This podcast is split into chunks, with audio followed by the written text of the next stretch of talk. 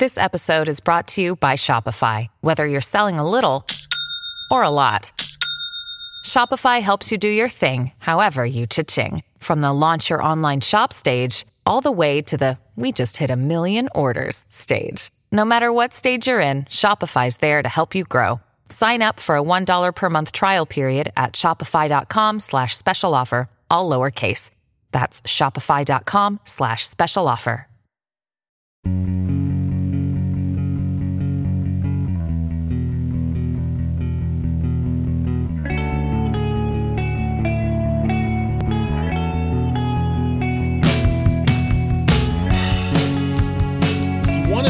Brian Hayes, you're gonna have to watch Todd Frazier. Good morning to you. Good Wednesday morning from Bradenton, Florida. I'm Dan Kovacevic of DK Pittsburgh Sports. This is Daily Shot of Pirates, coming to you from the scene of spring training.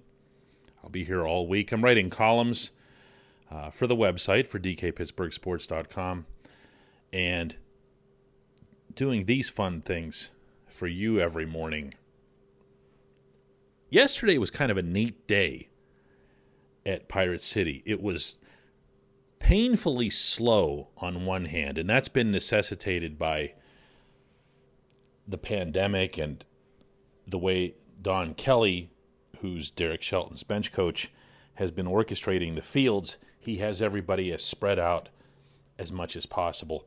I know, I know, but th- you have to do everything that you have to do, and the Pirates are uh, doing more than their share of accommodating Major League Baseball's policies. In watching these guys and observing them, one of the things that's really stood out for me is the demeanor of the top prospects.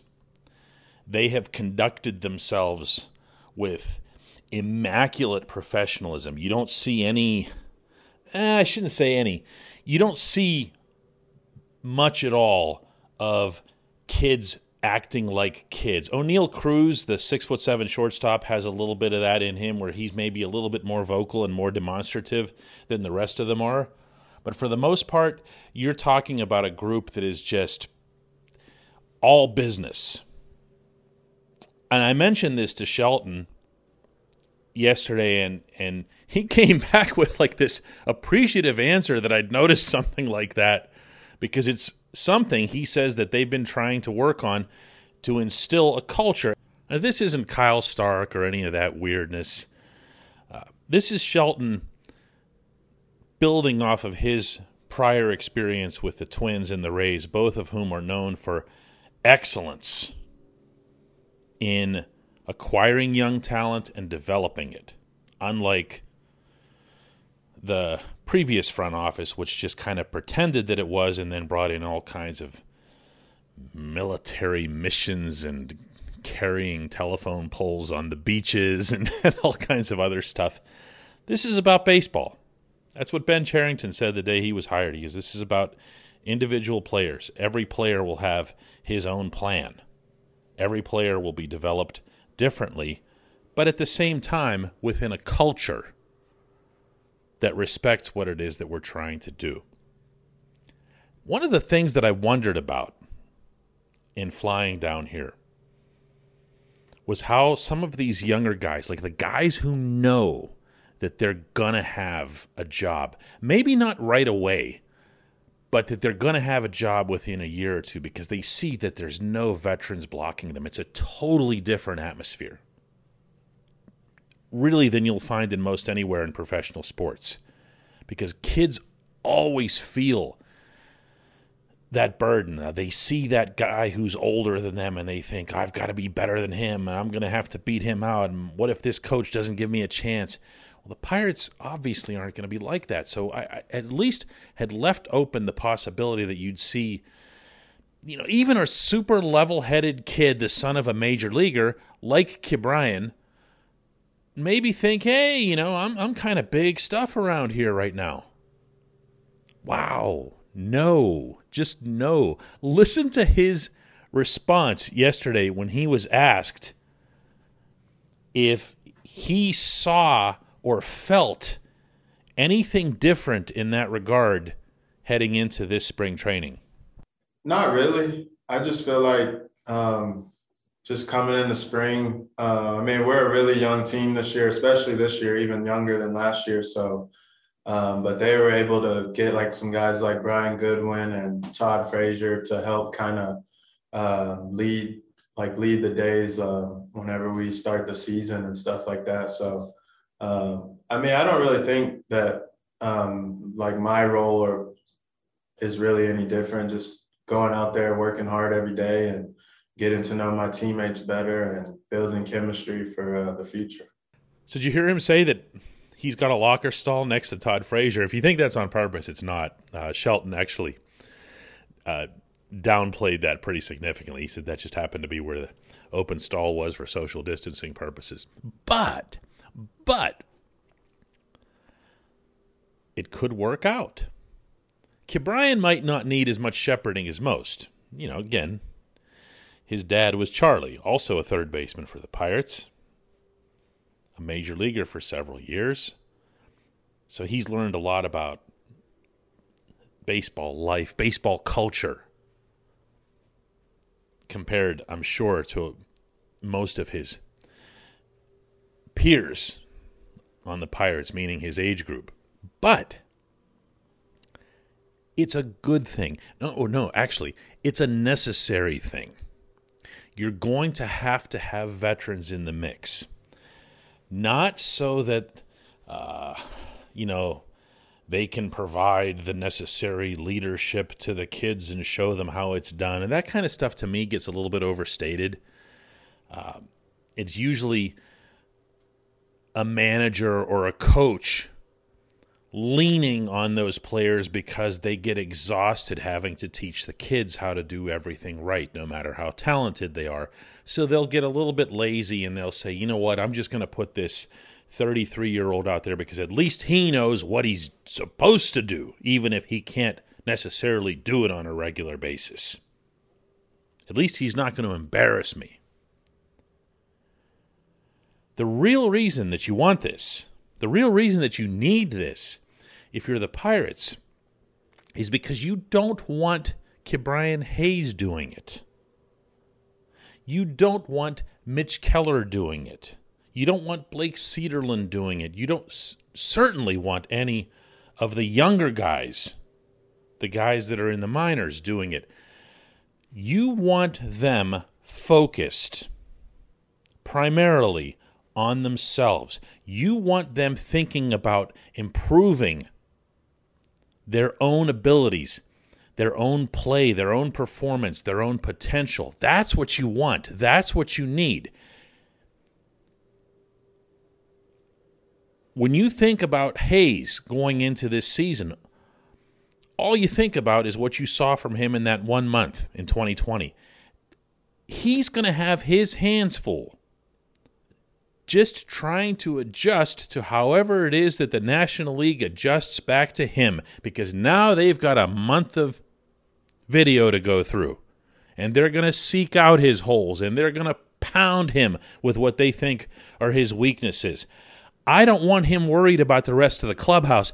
I want Todd Frazier and Brian Goodwin and the other older guys that they have in the fold. I want them worried about that stuff.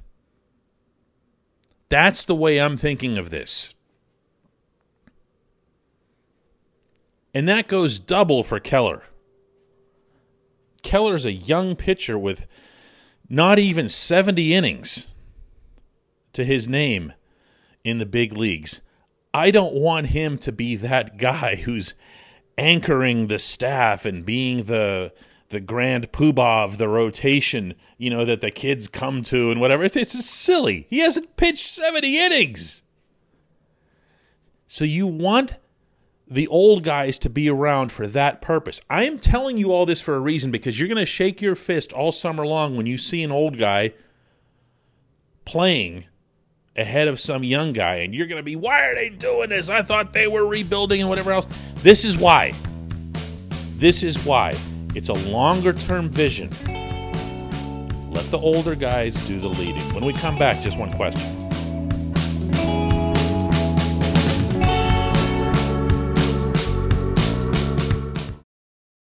With threats to our nation waiting around every corner, adaptability is more important than ever. When conditions change without notice, quick strategic thinking is crucial. And with obstacles consistently impending, determination is essential in overcoming them. It's this willingness, decisiveness, and resilience that sets Marines apart. With our fighting spirit, we don't just fight battles, we win them. Marines are the constant our nation counts on to fight the unknown. And through adaptable problem solving, we do just that. Learn more at marines.com.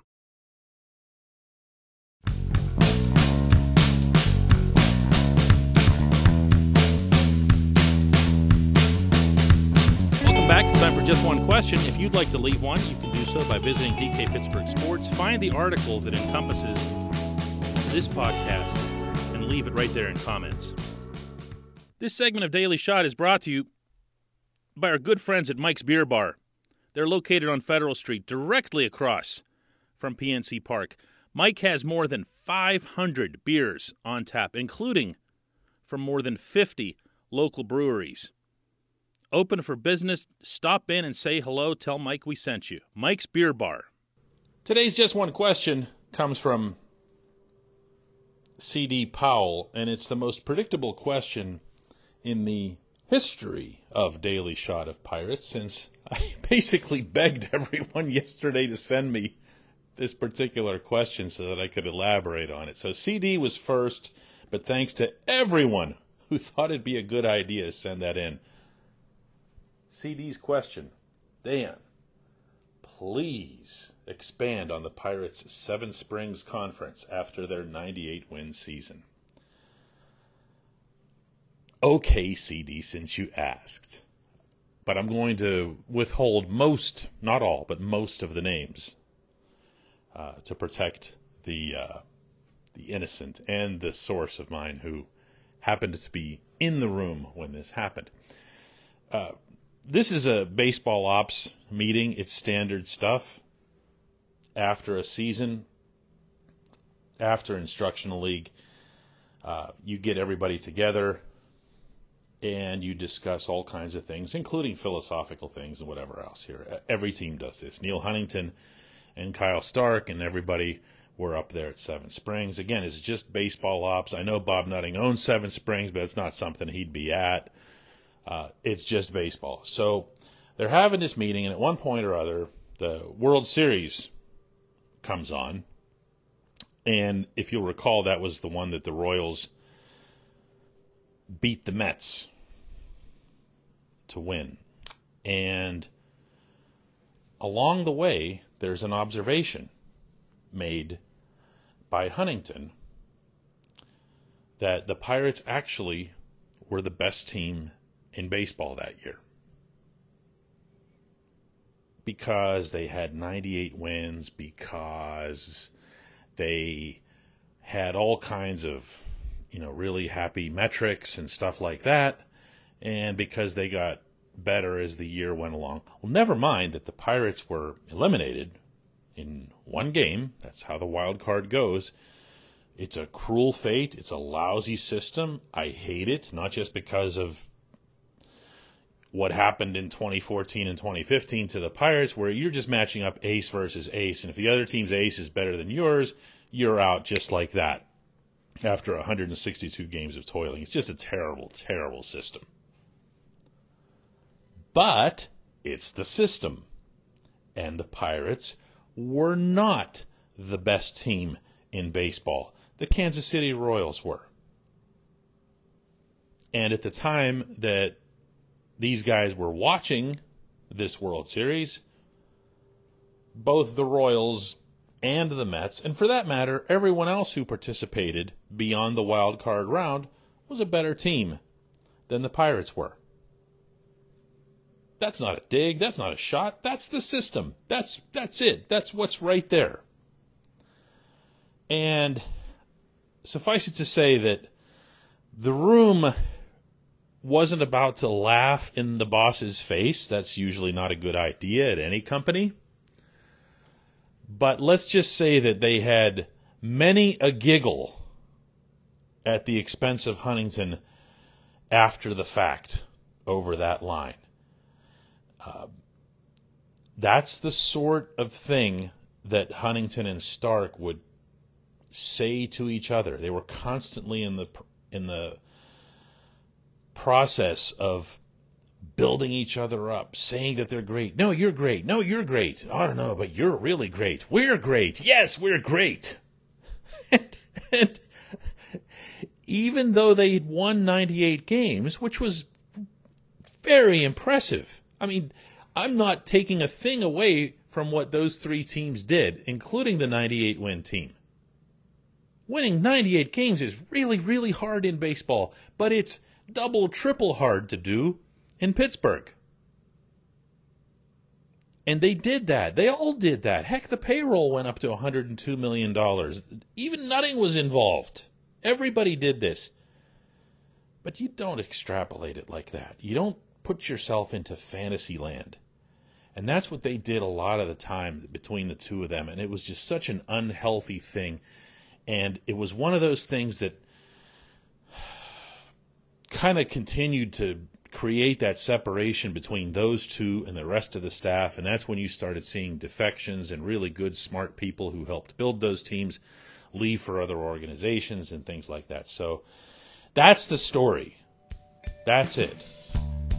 That's it. I hope it was worth your one day wait. Thanks for sending the question in anyway, CD. Thanks to everybody for listening. We'll do this again tomorrow.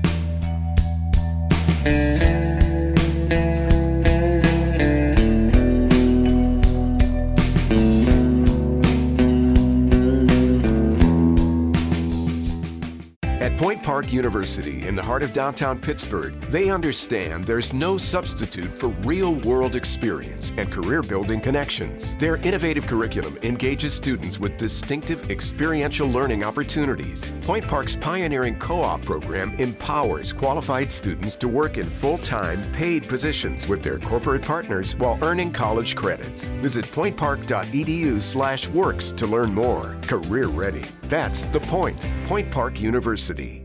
Your front door, your car, your gym locker, your gun.